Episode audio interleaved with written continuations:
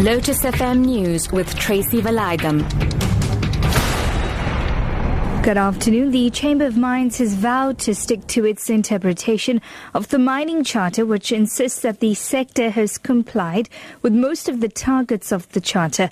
Government has set a target of 26% black ownership. However, a report released by the Chamber blames a difference in the interpretation of the mining charter as the source of the problem between government and the sector.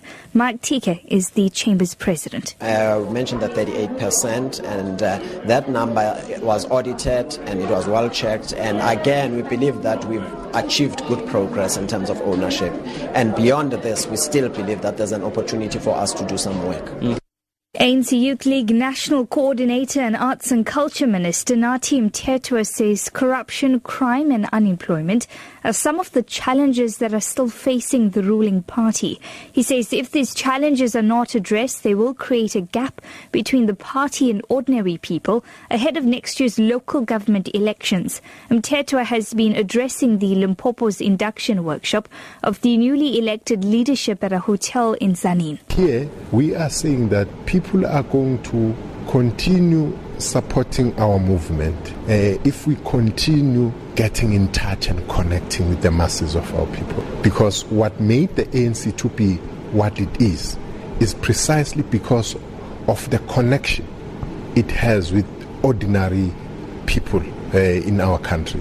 And that should continue because if we discontinue that, we'll be running a danger of being a movement concentrating in palace politics and leaving out the masses of our people.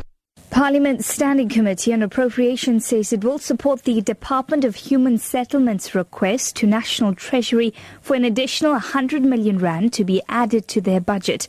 The committee held a hearing with the Human Settlements in Parliament today. This comes after the department's budget vote debate last week.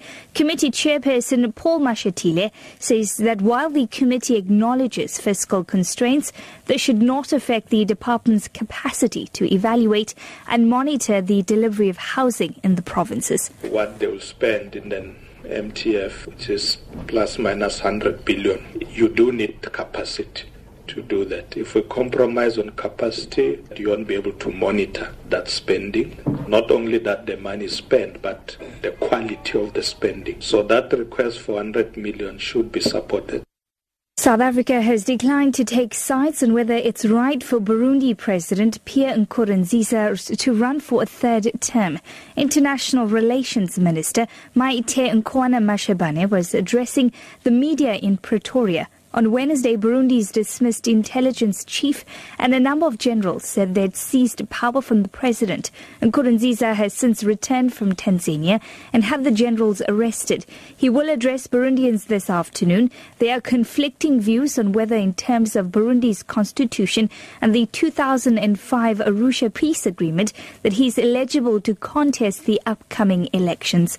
Nkoana Mashabane explains. South Africa expresses its full support to the efforts of the leaders of the East African community and the African Union aimed at assisting the Republic of Burundi to return to constitutional order.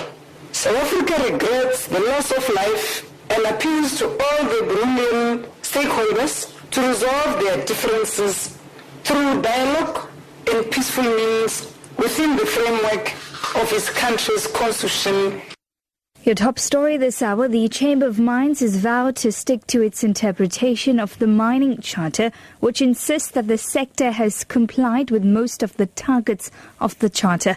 For Lotus FM News, I'm Tracy Valaydham. I'll be back with more news at 4 o'clock.